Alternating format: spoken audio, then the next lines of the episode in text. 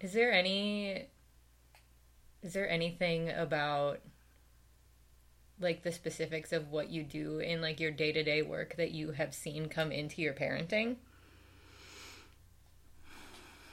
Or has it just been mostly the other way around that you're like, "Oh wow, parenting is hard." Um, I think there's definitely been influence of both, like all of the things I know about behavior and changing behavior and modeling and giving feedback and trying to do punishment in meaningful ways. And a lot of that has been influenced by what I've learned as an educator. Um, yeah, it's a, it's just yeah a lot harder when you are yeah. doing it all the time or when it's real late at night and you've worked all day and you're just like no go just stop and do what exactly what i told you to and just be super compliant just please like it's all i can handle Yeah. right now um, yeah i mean it's it definitely has had an impact both ways that a lot of the things i've learned are helpful. It's sometimes still hard. Like i know a lot about developmental milestones and what's developmentally typical for behaviors and even when i know something is totally typical it's still really hard Yeah. to take it personally. Like why are you lying now? Like i know that is totally a part of learning to be a human is that you start lying at some point and you have to figure it out but like god he lied for the first time like a week or two ago and i was just like oh no here this is I am a horrible failure at mothering, and like, and I know I'm not, and I know that's totally unreasonable. But at the same time, it's that Yeah. you were supposed to be not that. Like, so I got to deal with this and figure out what to Yeah. do. Like you um, thought that since you knew about it, you'd be able to avoid it. No, I just like to pretend. I'm also, I mean, yeah, it's that ignorance is bliss part of like maybe if I just pretend it won't happen, it won't. But yeah, it turns out it does. yeah. Yep. Hello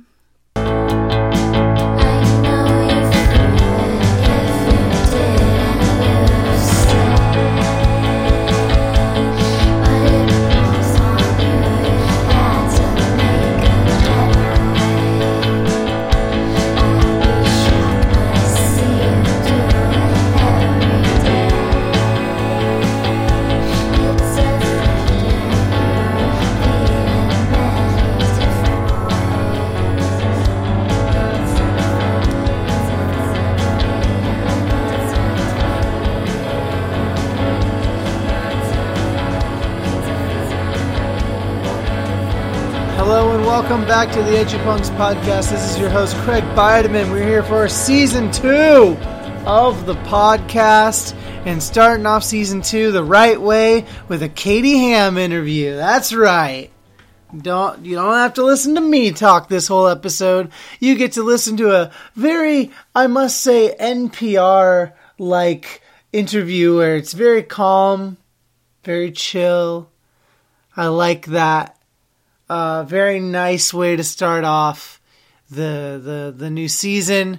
This episode, you get to hear Katie interview their skister Amanda Myers from uh, Madison, Wisconsin. Uh, we visited Amanda over our recent vacation to the Midwest and to the Pacific Northwest, which was really great. Katie and Amanda dig into a lot of different topics from Amanda's work as a school psychologist, as well as working with English language learners, and what it's like being a mom, and what it's like coming out as a queer human being a little bit later in life. All of that stuff combined with living in the Midwest, which tends to be a little bit more of a conservative area. They both dig into all that stuff and a whole hell of a lot more. First, I just want to say, hey, thanks uh, to folks who are listening uh, over vacation, folks who uh, checked out the interview with Derek Zanetti, new listeners, I'm sure, uh, came to us from that one, which is really great. And yeah, moving forward, uh, we're going to be doing a couple new things. We're going to try some stuff out. Going to try like a couple episodes of just chatting about music. Uh, just kind of just seeing where the podcast is going, seeing how it's evolving pretty fun stuff. If you like what you hear, tell your friends. Subscribe on iTunes. Check it out on the Google Play Store. Should be on Spotify soon. You're going to hear tunes from a compilation that was put together by Old Press Records in Salt Lake City, Utah, with a bunch of different bands on it. There's some Prince Daddy and the Hyena, some Lilith, some Into It Over It, uh, a bunch of different bands all over this uh, over this compilation, and all of the proceeds, digital and physical, go to support RAINN, uh, which is America's largest anti-sexual violence uh, organization, which, uh, as if you've been listening to this podcast long enough, you know that a lot of the work that Katie and I specifically do uh, is uh, anti sexual violence uh, and supporting survivors of sexual violence and all other, for, all other force, forms of trauma. So, You'll get to hear a bunch of songs from this compilation throughout the episode. Uh, and if you'd like to check out more, go to oldpressrecords.com and you can check it out. Okay, let's get into this conversation with Katie and Amanda.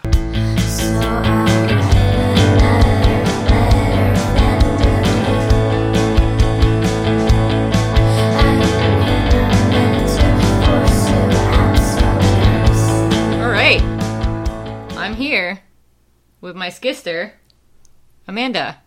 Hi, I'm Amanda, Katie's Skister, I If live we in. want to explain that a little bit, Yeah. uh, so Katie, well, I can explain it if you want. do it. Um, in high school, I was best friends with Amanda's younger sister, Emily, um, who passed away in 2008. Um, and Amanda and I just kind of adopted each other. And Skister is what she and Emily used to call each other. Now So Katie is my Skister. Yeah. Pretty awesome. Anyway, so I know about you clearly. But do you want to explain who you are and what you do? Yeah, so I uh, live in Madison, Wisconsin. I uh, have a wonderful partner and an amazing, crazy four year old little boy, um, and a dog who drives us nuts, but we love him very much. I work in education and have since I graduated college 10 years ago, and right now am the director of special education for a rural district in Wisconsin. What does that mean? So, as a director of special education, um, particularly in a small district, I support um, my special education teachers and really work with um, staff and students to support students who've been identified with disabilities and have needs to uh, for additional support in order to benefit from their education. And I also do a lot around evaluations and figuring out if students have disabilities, and if so, figuring out what supports we can provide um, in schools so that they can learn and learn academic skills, but also behavioral skills and emotional skills um, to be successful. Spend a lot of my time supporting others, doing some work with kids, um, and really, yeah, just trying to make sure all kids have the opportunity for a great education. What made you want to work doing that? Um, I didn't know I wanted to go into education. I ended up uh, joining Teach for America after college as kind of a. This sounds like an interesting idea, but I could only do it if the right situation happened, if they gave me the right placement at the level I wanted to teach at, and they did. I taught in Denver, Colorado um, at the elementary level for two years, and through that, figured out I really wanted to be a school psychologist, that I'd been a psych major in college and wanted to do more around mental health and um, just learning opportunities for kids at the kind of a school wide or a little bit larger level. So I came back to Wisconsin and got my degree to be a school psychologist and have been working ever since in some capacity to support um, kids and staff. And then I've been fortunate that I am bilingual, I speak Spanish, and through that have had a lot of opportunities to really focus my work around supporting students who are English language learners, particularly those who speak Spanish, but just kind of overall being able to support um, students and have really found that I'm passionate about equity and opportunities for all kids, really seeing education as a mechanism to provide opportunities um, to support communities, um, kids, and families. So, really working hard to ensure that education is meaningful for all kids. And where does the where did the like working with kids with special needs come in?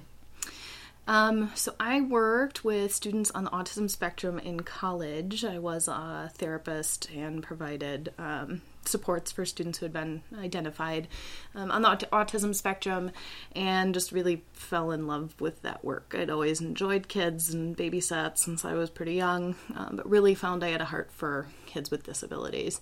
And as I became a teacher and then a school psychologist, just more and more um, opportunities and emphasis on focusing to support students with uh, disabilities in schools. So, really seeing that um, there is a lot of room to grow to provide opportunities for support for kids who have disabilities in schools.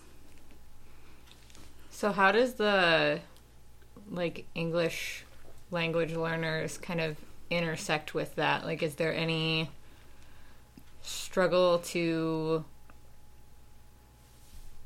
I'm like trying to think of how to phrase it, but like, are there any like assumptions that those kids might be special needs, even though it's just a language barrier, or?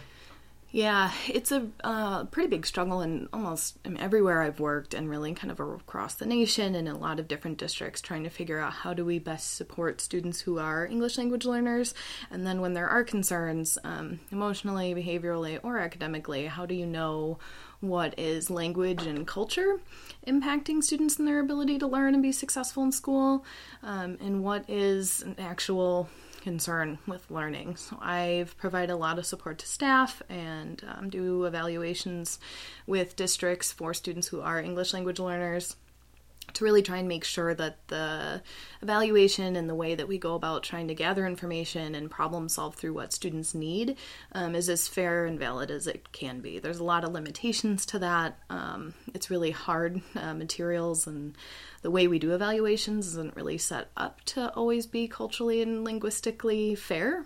Um, a lot of the tools um, have always been targeted towards white middle class or white upper class um, kids. Um, the more and more research and more and more frequently those tools are being um, redone and re- released with new editions that are uh, based with more diverse populations. So, a lot of the work I do is encouraging other school psychs and uh, special educators to consider how do we gather really good data? How do we provide really good instruction in the first place in classrooms so that students um, with disabilities as well as students who are english language learners have opportunities to really learn material that we're not just assuming they should know it or that they know it walking in the door or that they'll get it with one opportunity to learn it or one exposure to it, but giving them lots of different ways to practice and learn skills and get feedback about those. Um, it's a challenge. It's often hard in a time of limited resources and education to be able to provide um, that level of support and understanding to how we teach and how we teach any kind of content, whether it's reading or math or science, thinking about the language we use and the opportunities that kids have to learn language. So these like tests and the resources that you have are those like national things? Yeah, so and that's I'm speaking kind of as a school psychologist when I'm working and doing an evaluation for a student. Um, we use nationally normed tools either to look at academics or um, social emotional skills and behaviors and um, intellectual abilities. All of those are nationally normed, created tests. And yeah, the good news is I've seen a lot of change in the last um, seven years I've been a school psychologist with new tools being released or some of the older tests that were in existence now being updated to have more diverse norms. So when I'm comparing scores, I know um, that things are slowly getting a little better, that it's potentially more representative of kids. But it's also hard because every situation is different and what students' um, language exposure, as well as how much they're involved in the traditional American culture versus their family mm-hmm. culture, is always really hard and independent on each kid. So yeah, I was mostly just thinking because, like, obviously, Wisconsin is not the most racially diverse place in the world. Uh, Madison is is pretty diverse yeah, for pockets. the state of Wisconsin. Um, but uh, yeah, I was just wondering if it was national because obviously there are other places in the country that seems like it would be a much bigger problem if everything was based in like white male structure. I mean, not like everything, in, like theory wise, for college students is the same thing. So, No, they've gotten better and better about when they create a new tool to get a diverse group of kids in different ages, different ethnicities, different language levels are now being considered. Um, so, how much English students have, as well as um, socioeconomic status and all of the different backgrounds. So, trying to get a fairly representative sample has become a pretty strong push um, in the last probably five to seven years, especially with a lot That's more cool. focus on diversity and equity in practice. so I know for a hot second you worked with high school students. Yes. What made you like? What? Why did you want to work with elementary age students? Yeah, so I traditionally have always kind of worked more with younger students, and that was the age group that I taught. I taught younger elementary students. Um, and they're fun kind of to catch them right at the beginning of their learning and really making sure they have strong opportunities from the, the get go, like from the beginning. Um, High schoolers are a ton of fun though too because you get to really watch them grow into their own people and figure out who they are, and you can use logic and reason a little bit more um, to talk with them about choices they're making and really trying to help them think through consequences and how things can either get them towards where they want to go or maybe not so much. And um, also really trying to teach some of those tougher life skills of how do you cope in hard family situations or just hard life circumstances and how do you get through that and still set goals for yourself and try to maintain where you want to go so it's challenging but it's really kind of fun too to work with high school students Yeah, pretty much anytime I've heard you talk about your job, I'm like, that sounds really hard, um, Yeah. and stressful. Uh, so, despite the fact that your job can be very hard and stressful, what is the funnest part about it, or what like what do you love about it?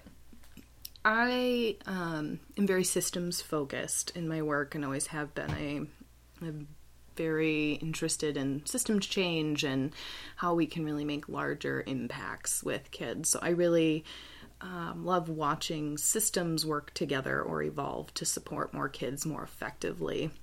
It's one thing I really enjoy seeing. I've had opportunities to coach um, schools and their leadership teams and trying to change the way they use practices to support students more efficiently. So, looking at data and information to determine what sorts of support students need and really providing that um, in very quick ways. So, I've been able to do that a lot and I enjoy that and seeing that kind of happen. It's hard work and slow work, but really seeing that happen efficiently and effectively where a lot of kids are getting the support they need much faster. Um, or in at least more responsive ways. Um, so I enjoy that. I also really enjoy student time. I've been, I love watching um, students with significant disabilities learn new things that we've had to work really hard to learn. Um, I love watching and high schoolers kind of come into their own people and experience success that they've worked for. Um, and see that they have dreams and goals that they're ambitious about and really working towards. Um, and kids are just funny. They say funny things, they do funny things, um, and it's it's some of the best parts of my job is just being able to see kids and um, hear what they have to say, or like have a birthday party for one of our students and watch him learn to play a game and interact with peers when that's a big challenge for him. Um, it's really there's a lot of good moments too, but it is definitely hard work as well. So, you're pretty heavily tattooed. Yes. Um, how is that working in education in rural Wisconsin? Yeah, so I have a half sleeve and quite a few tattoos on my shoulders and inner wrists. I also have quite a few on my, my legs, um, but those ones aren't as visible at work. Um, And your like whole back. yeah, my entire back, in which you can see sometimes at work. Yeah. For the most part, I haven't really um, experienced too many issues directly. I think when I meet people, they don't really know what to think of me. I'm a relatively young professional um, for the role that I'm in, about a decade younger than most people, probably. And so I think it throws people off a little bit. They don't quite know what to think of me. And so, for those of you who don't know me, I'm heavily tattooed. I also have my ears gauged, and I have a very non traditional haircut and my nose is pierced. So the Yeah. whole my whole aesthetic is a little different from most. Um, tattoos are more and more common. My I have several coworkers who have fairly visible tattoos at work. Um, they're not as heavily tattooed as I am, but sometimes I get comments or things. They're not ever really mean. It's usually more inquisitive. Yeah, I Um, know. people Just, with, like with some of my students that are going into education, like they're so worried about getting tattoos because they think they won't be able to get a job.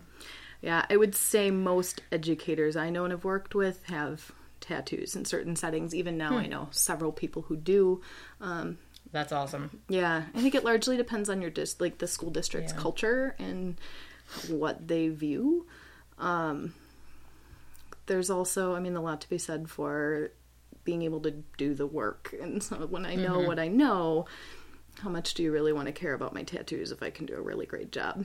And for the most part, I think that has served me well. Um, but I definitely throw people off when I meet them. There's usually just a kind of a second glance, but people usually are pretty good and don't say anything. Yeah. What's it like with the kids? I haven't had a kid comment on tattoos other than to compliment them in years. Like, Oh yeah, no, that's what I was thinking. so- like, yeah. do they they like Every now and again, a kid will say like, "Oh, I like your tattoo," or "I think that's great." High schoolers, especially, are always interested in tattoos. Um, but for the most part, like the kids don't even notice or care. I think it's that has, I think, changed quite a bit in education in the last Mm-hmm. decade. Um, is just how much people are tattooed or um, I was have been fortunate to work in different districts where having brightly colored hair or very like loud Mm-hmm. hairstyles is totally fine as well. We have leaders in the district who have you know very different color hair or different presentations, and it had been well accepted. So has that all been like in the Madison area?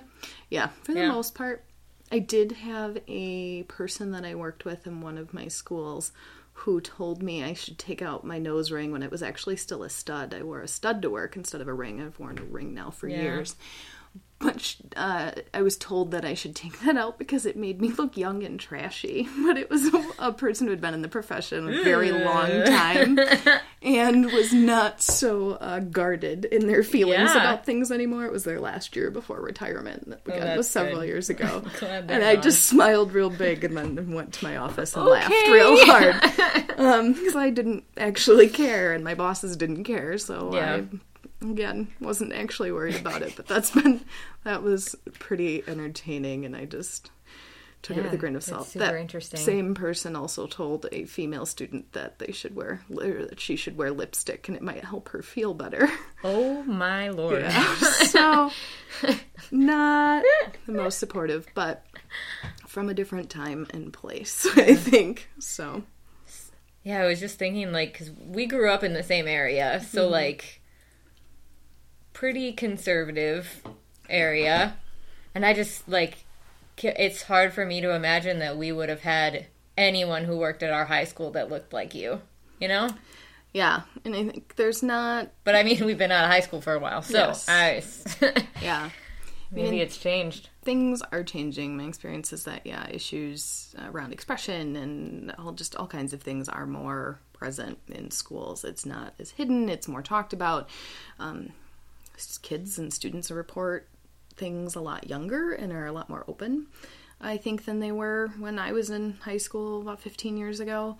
Um, which I think is amazing to watch that change happen. I mean, and I am the only one who looks like me in my current position or current role, but in my larger district, I had many people who looked like me in other positions of authority and other just educational positions. So, um, with my role, I did consider that when I switched that it would be meaningful for kids and staff to see someone like me in a mm-hmm. position of authority that it is possible to be who you are and express who you are in that way and be able to do a, great job and Yup. not have to look like what everyone expects when Ugh. I say that. So, um, That's my thoughts on everything. yeah. It was something that yeah I talked about and my partner and I discussed at length before I switched positions, but that that would be potentially really meaningful to kids and staff um, to be someone who looks different and just is who they are. Yeah, I wish more people did that.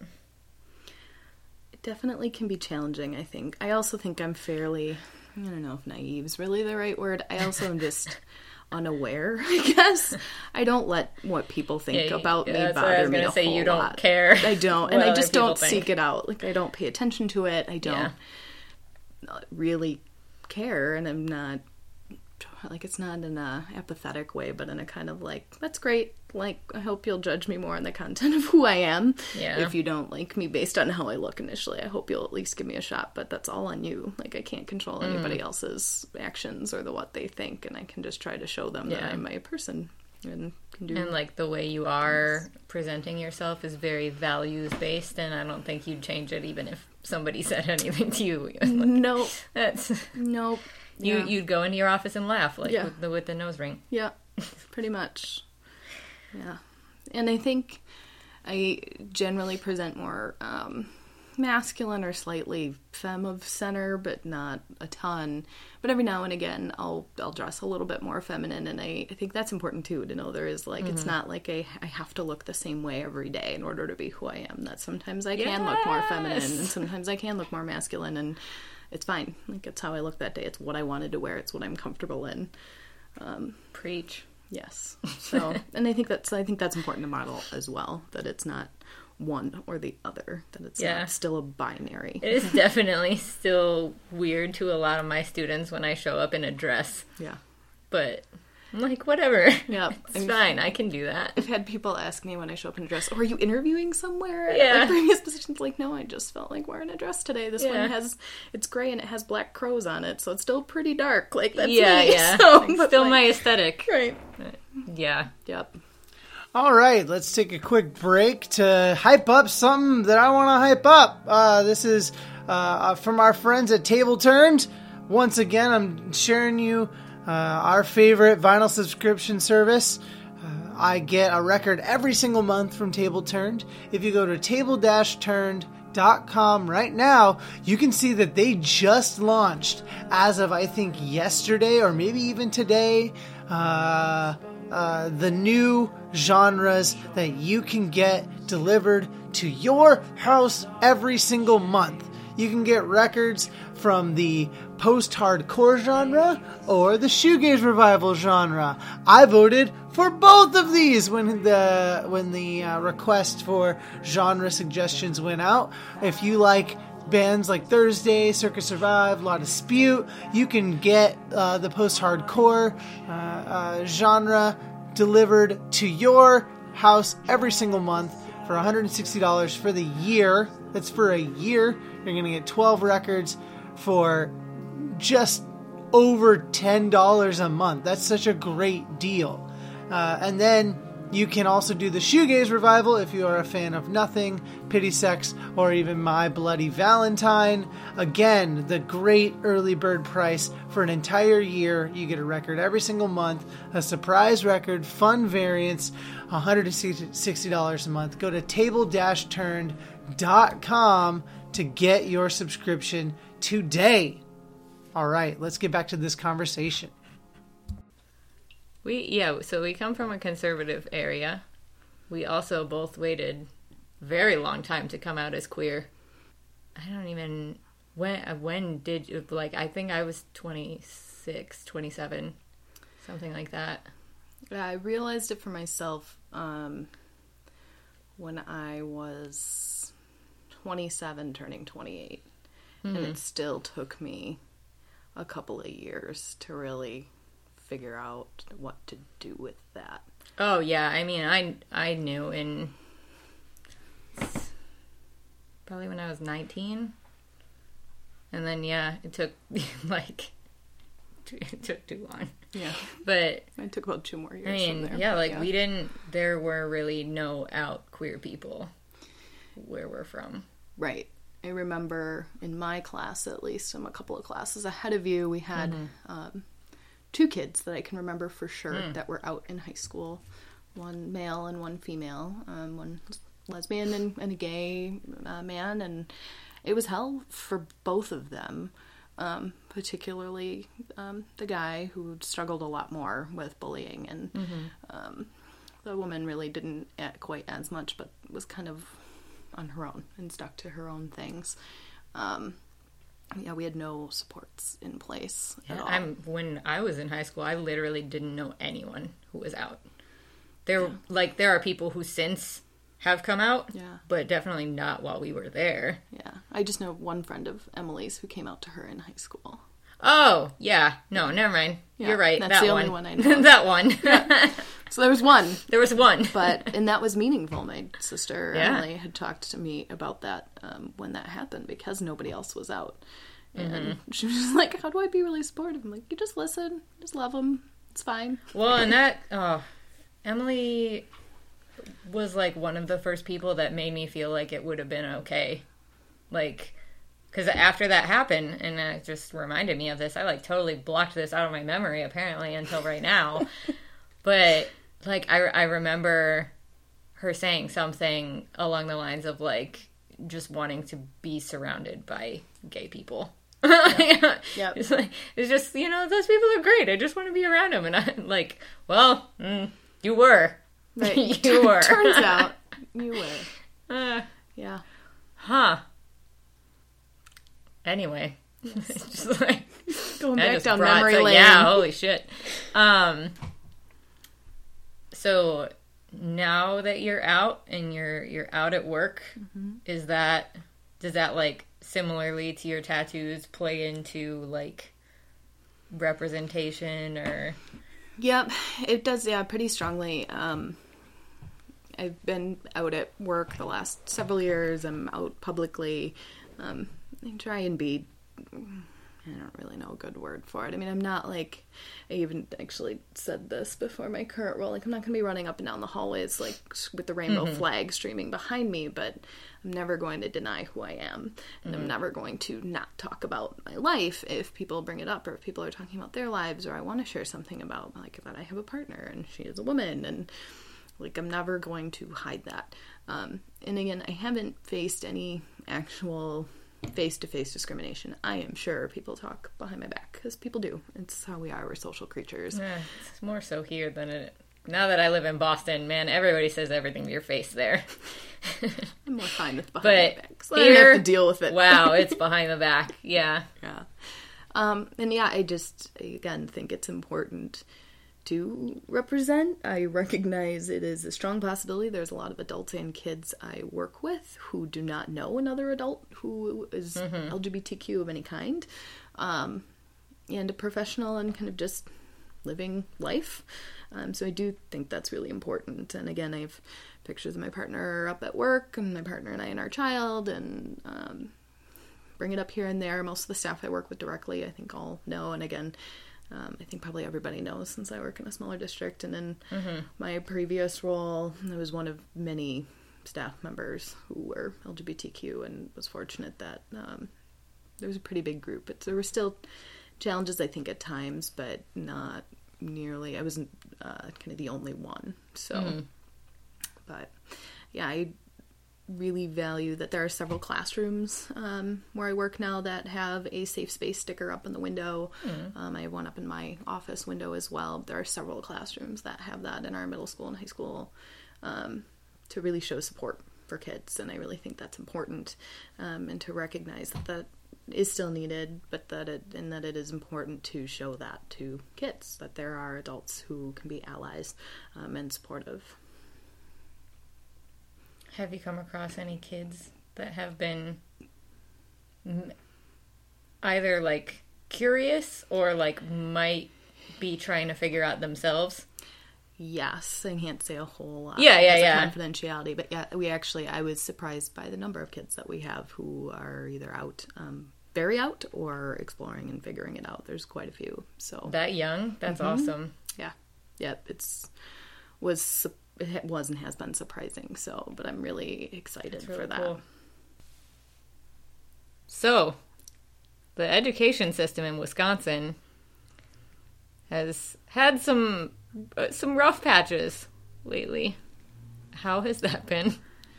Yeah, um, education in Wisconsin has been challenging. Education across the country um, is struggling. I think um, primarily with low lower enrollment in college education programs. Um, a lot of people leaving the profession, even if they've been in the profession for a while. New teachers leave the profession uh, usually within three to five years. Retention rates of teachers is really low, and not just so not just in Wisconsin, but kind of all over. Um, but all of those things are are true here, and it's causing a huge impact that roles often cannot be filled. Um, so, like anybody who's looking for a job in education, school psychology in most states in the U.S. Um, is a role that critically needs people. Um, and there's a couple different levels you can get. It does require advanced degree, but some states will let you practice with a master's. Some you need an education specialist degree, which is a between a master's and a PhD, and some you have to have a PhD. But it's like a guaranteed job almost anywhere in the U.S. Don't not everywhere. There's a few states where it's low. There are quite a few people, but in Wisconsin, um, I know last year there were something like 36 openings that remained open Wow. all year that were never filled. school. Wow, that's so many. Yeah, and and then the same is true. Special education teachers are really hard um, to find, and a lot of people have emergency licenses in order to work in special education, which means they don't have the actual training and background Yeah. from their bachelor's degree, and are trying to complete programs after work or on their own while they're also teaching. Um, because we just don't have the people to fill the spots and And it's either like they do the emergency thing or they have nothing. Yeah. And so Wow. yeah, it's it's become really challenging. Um, and it, it is hard work and it's long hours and it's oftentimes can be thankless work and it can feel like it's never enough because students still struggle and we can't control all the different variables and again I'm all about the systems so education is one part of our larger community system so when communities have families who don't have jobs, who don't have secure housing, who don't have access to good food, who don't, um, who have higher incarceration rates. All of those things end up impacting kids in schools, and um, we do everything we can, but have to recognize there's also a lot of other factors that play in. So it's been really challenging to see um, not being able to fill staff positions, seeing that the needs of kids are um, intensive, and trying to find ways to support that um, while balancing everything else that's going on with accountability and um, testing and all of the other kind of pressures that loom on schools and teachers um, working with kids. So it's definitely a hard career path for many. Um, it's an exhausting one, but the rewards are incredible. Um, and again, I know, I mean, it is a work of passion, not really a work of money. Um, but it, seeing the results of your work make an impact on other people's lives, on kids' lives, on families, is really uh, powerful and often worth those long hours and long nights when we can see the success, knowing that it's making a larger impact on not really just one child, but the family and all of the things that child will potentially then do in their life um, to support our community. Yeah, it seems like all of the, um, I mean, obviously, intersectionality of different identities and experiences is interwoven. So, like, yeah, all of those external things affect the kid, but then the kid's going to go affect all of those things too, Yeah. which is interesting because it could it could either be cyclical or it could like lead to Change. potential change. Yeah. yeah So that's it's cool that you can possibly like be a part of that change um, if it happens, Right. which hopefully it does. Yeah, and there's never guarantees, but I think that's. I want to know that I did everything I could to support students so that they had options. They had the opportunity to be as successful as I possibly can be. Again, recognizing there's much larger systemic issues around access to well rounded education and access to college and access to different careers. And um, a lot of that goes to much larger systems, but knowing that I could do everything I can to make some of those things a more likely option or more possible for students um, so that they can work for the things that they want and help to create change. Is there anything else that we didn't talk about that you think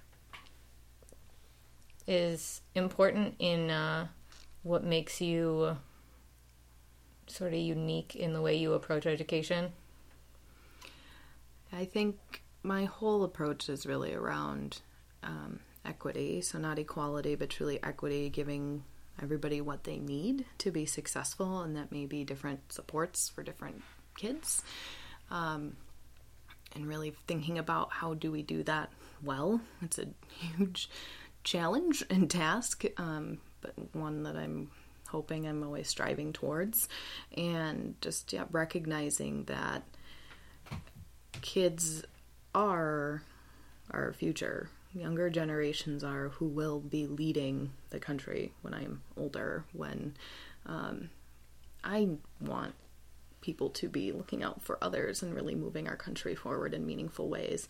So my work is making an impact on that. At least I hope it is, um, because it really is where we are, and thinking about how do we create lasting change. Well, education is one part of it.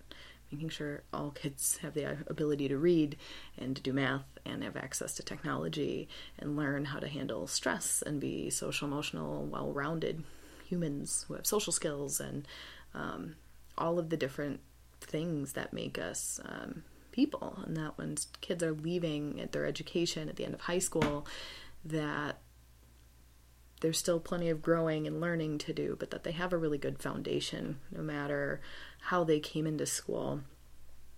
That they have those opportunities to then move forward, and they might not all be the same as their peers, but that there are still at least some opportunities um, for them to follow up on and really do things that they want to pursue so that they can be community members who give back and who are happy and healthy and being part of what brings a community up. I think that's really my driving force and why I do the work and why even on hard days or in hard situations with families or kids trying to remember the perspective that it is about wanting everyone to be as well as they can be to give back um, and be a part of the community. It's great if I'm all on my own and doing fine, but if no one else is, I'm not going to really mm-hmm. be all that fine for very long. Um, I'm not solo in everything. I really am part of a larger system, a larger group, um, and a community. So it's really where my kind of thoughts and heart lie in the work. How do you think your work has impacted being a parent? Oh man, um, it is so much harder to parent than you can ever possibly imagine. Um, I've worked with kids, like I babysat, and I've been with kids forever, but having one myself is a totally different thing. I've never questioned everything I do so much. um, as you're raising a human, it's not a few hours here and there.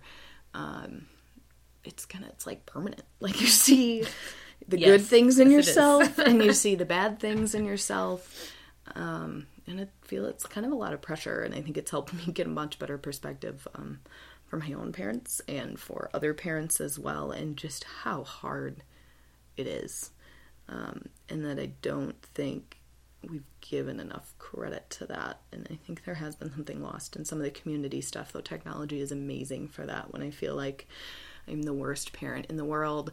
um, I mean, I can Google and see like 10 other videos of kids throwing the same kind of tantrum or being awful kids just like mine was. And then I'm like, okay, this isn't just my kid. Like, there are other mm-hmm. kids who are like this too.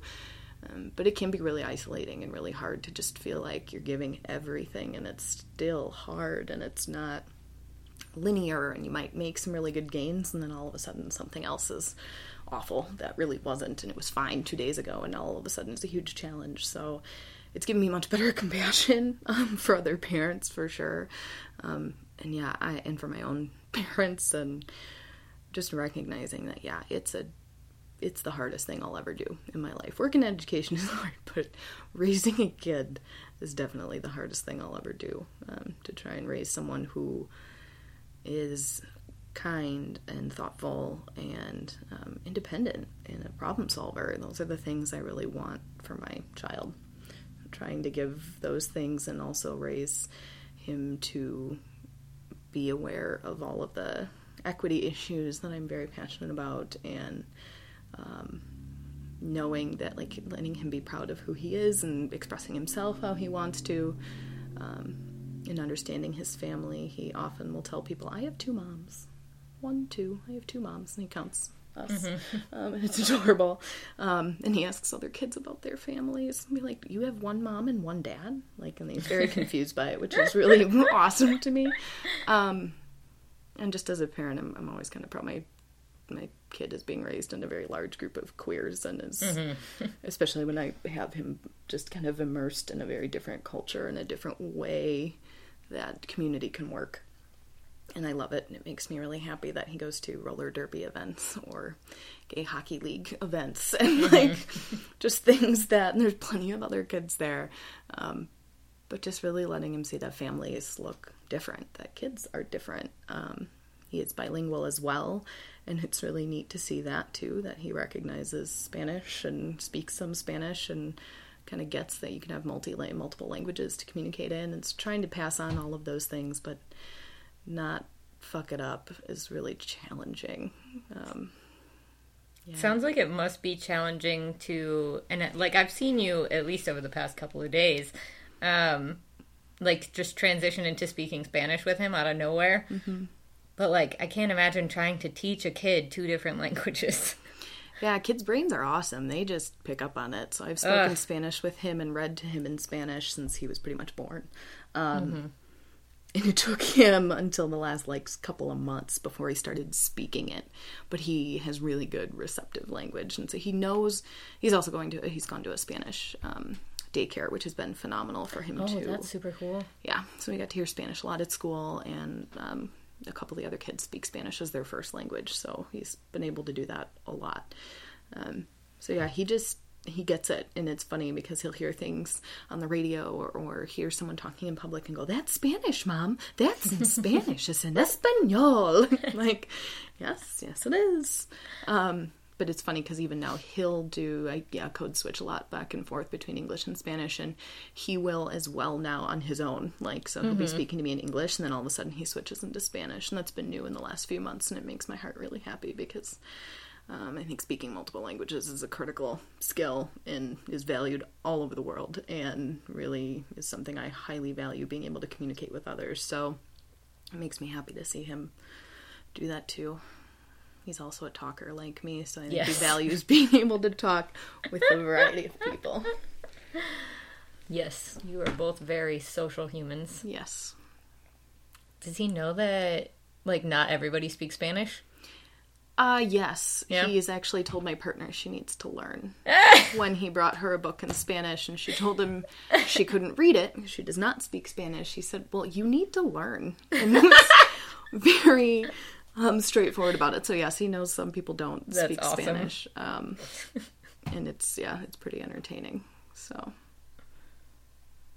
all right, now time for the music break. Yay, the music break. Uh, we're bringing you, once again, we're bringing you music from a brand new compilation from Old Press Records. It is called We Believe You. It is for survivors of sexual violence, and all of the proceeds, digital and physical, go to benefit RAINN, uh, which is America's largest anti sexual violence organization. If you want to learn more about RAINN, please visit rainn.org slash about dash RAINN. You can also get help 24 hours a day uh, through RAINN by uh, uh, by calling them at 1 800 656 HOPE, which is 4673 800 656 HOPE which is 463, or live chat with them on their website. If you want to learn more about all of the bands on this compilation, there are 48 songs on this compilation that you can get by just going to oldpressrecords.com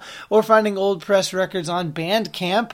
Uh, you can download the entire digital album for $10, get a CD for $12, or even get a double cassette for $10. Again, all the money goes to RAINN, which is a super great cause.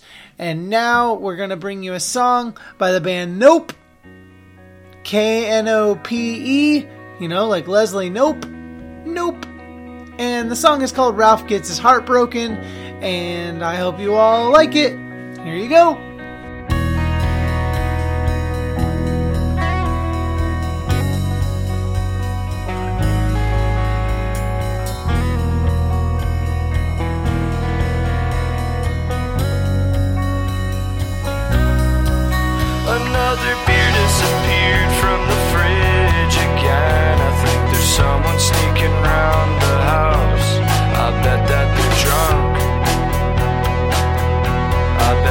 fuck.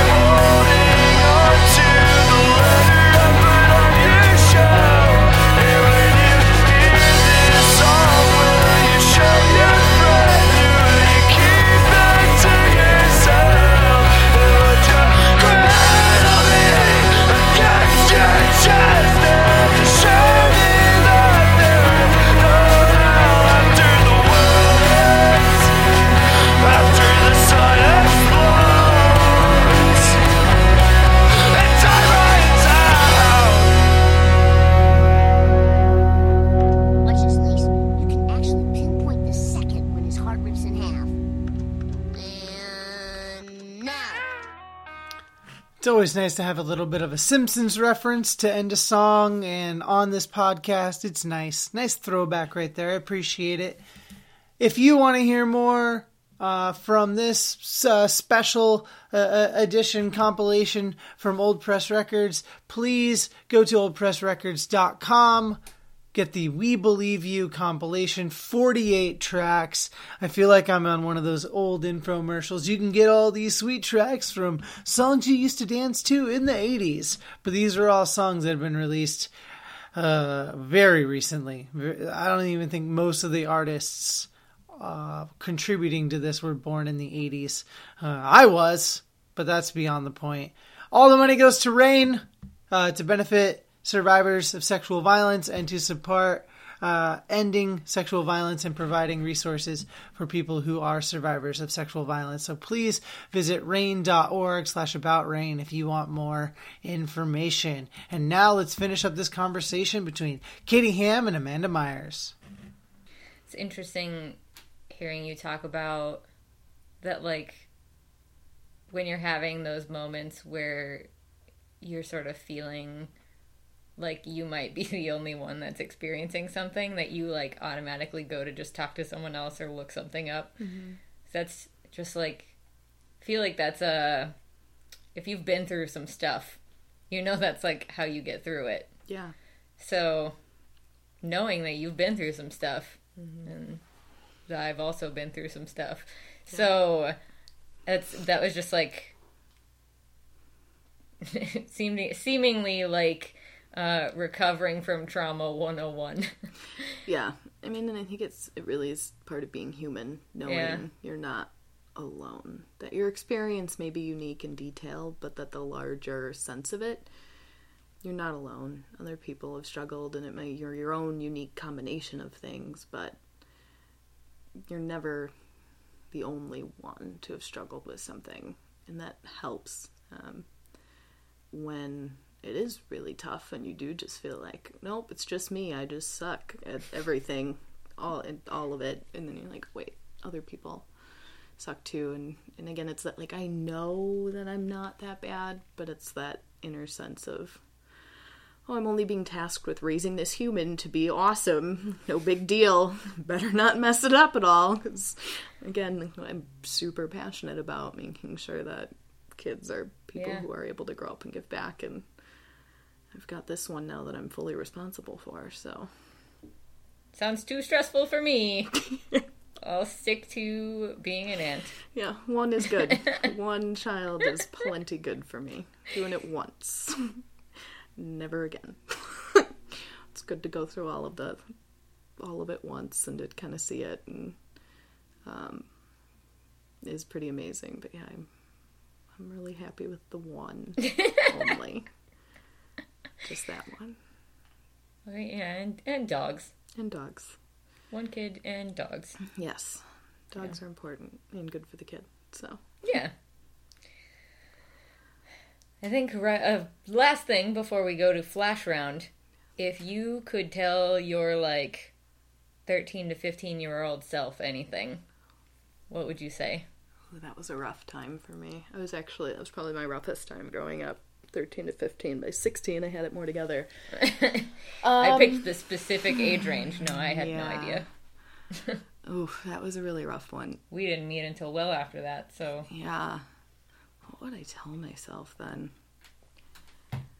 Just that I'll figure it out, that I will get through it, that I will figure it out, that I am strong and resilient and will kind of get there. It's just a journey. Everything happens in a way to make you who you are, and you are the sum of your experiences, good and bad, and how you come out of them shapes who you are and how you interact with the world. So, just reassuring myself that I'm strong enough that I can do it and that it'll be okay. Um, I think would be really helpful if I was that age.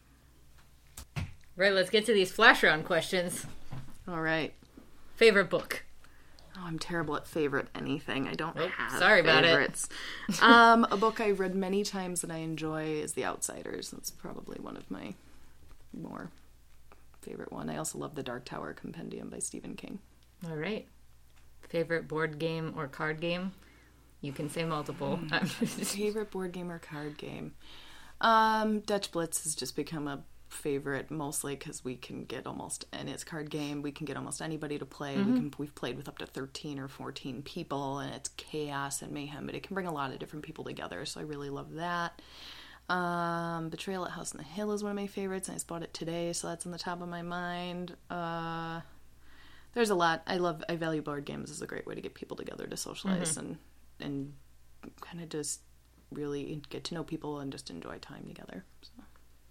What's your favorite tattoo that you have? Definitely my bear. Uh, that one's easy. I have a um, gray and black black bear with birch trees, which is the majority of one of my shoulders, and it is for my sister Emily, who we talked about earlier. And the birch trees represent my mom; those are her favorites, and it's just Oh. a beautiful, artistic, kind of almost a painting. It's got negative space and it's gorgeous, so that's my favorite. What's your favorite place that you've traveled to? Uh, that depends on what aspect of travel. Costa Rica was amazing for the culture and the climate. People are super chill. I still say that's probably where I want to expatriate to when I'm older. Um, I loved Ireland, though that was kind of a shit show of a trip. Yeah, that was Ireland. that was pretty quite the great. trip for you. Oh, it was just one mess to another, but I liked Ireland quite a bit. um, I mean, Turkey was probably the place I've been to that surprised me by how much I loved it. Um, though Turkey's culture and political issues right now have changed in the two years since I've been there. But I loved Turkey, and I didn't anticipate loving Turkey. The culture was amazing. It was beautiful. Um, hope someday that it'll be friendly enough to go back to. Right now, as a queer woman, not an option, but maybe someday. So, and I loved uh, Israel as well. So the culture again. I'm really about culture and, and people and getting a sense of a place. The Yeah, places we where I've didn't really get to talk about how much you love traveling. Yeah, I can go on but- about that for many podcasts. So. That's I feel like that's probably one of the things like they say that your values show in your bank account yeah, and like majority of my money that would be where yours went. Yep, always traveling. Yep, right now we're saving, and I've got a little bit saved. We're hoping to travel abroad for around a month this next summer if we can swing it at least a few weeks. Uh, we're not Where sure. are you thinking about going? Um, it's between several places right now. It's going to come down to money and how long we can be away um, since we have shared custody of our son. But um, the UK, so going to Scotland, England, Wales, um, and maybe Ireland is an option, though fairly expensive in the summer. Spain, I just finished listening to a book and it talked about all these beautiful places in Spain. So now Spain's on the top of my mind. And if we have to go the cheap route, which is fine. Um, we'll be going to Central America and doing Guatemala and Belize. It's kind of those are the top ones, and then who knows? Sometimes I just happen to find something that's cheaper, and that's where we go. Um, but yeah, I'm really excited to travel for another extended period of time. Last big trip was Iceland for three weeks, so that was about a year ago. So Yeah, Craig and I are finally thinking about going abroad do it, this summer. do it. I will have so many questions because Yeah, neither of us I'll have done it before. Plan it. I'll help. Um, someday that will be my alternate job is travel planning. so I love it. That, you, that sounds like a good plan. Yeah. Um, what is your favorite meal, or, and maybe and or, uh, what is the coolest thing you've eaten abroad?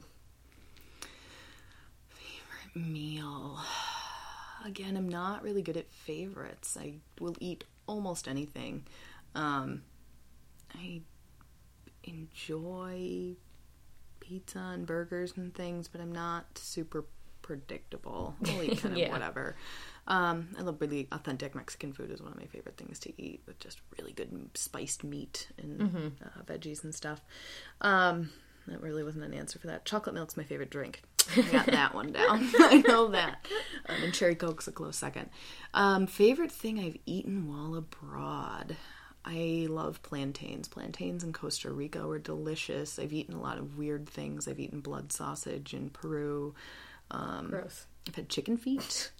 I've eaten, yeah, You can of. eat those. You can. You can eat chicken feet. Eat the skin off of them. Essentially, it was very good, deep fried. Ugh. Um, yeah, I'll try pretty much anything. There's some really weird dishes that we ate when I was in Israel twice, and we stayed on a kibbutz for an extended amount of time, and we ate some more different dishes that were kosher friendly. So there was like an egg bread sauce dish. I didn't particularly enjoy it, but it was a weird one that I ate. It was like with baked eggs in them. It was real odd. I don't even know what it was, but that was different. Um, what else have I really liked? Got real sick of bangers and mash in Ireland, but that was was all right. Um, yeah, I don't know. I've tried food all over the world. Greece had some really good food. Enjoyed. I had really good octopus on an island in Greece. That was probably one of my favorite meals I've ever had abroad. All right. There it is. What's your favorite movie or movies? Beauty and the Beast has been the long standby. Really? Again, Yeah, I did don't not know that. I haven't watched it now in a long time. I haven't watched the new one. I don't know if that's any good. Um, I'm really bad at the favorites thing. I'll watch Elf every Christmas. I watch Hocus Pocus every Halloween. I have more ones that I'll watch Mm-hmm. due to the time of year. Nightmare Before Christmas wasn't Nightmare Before. Christmas is both.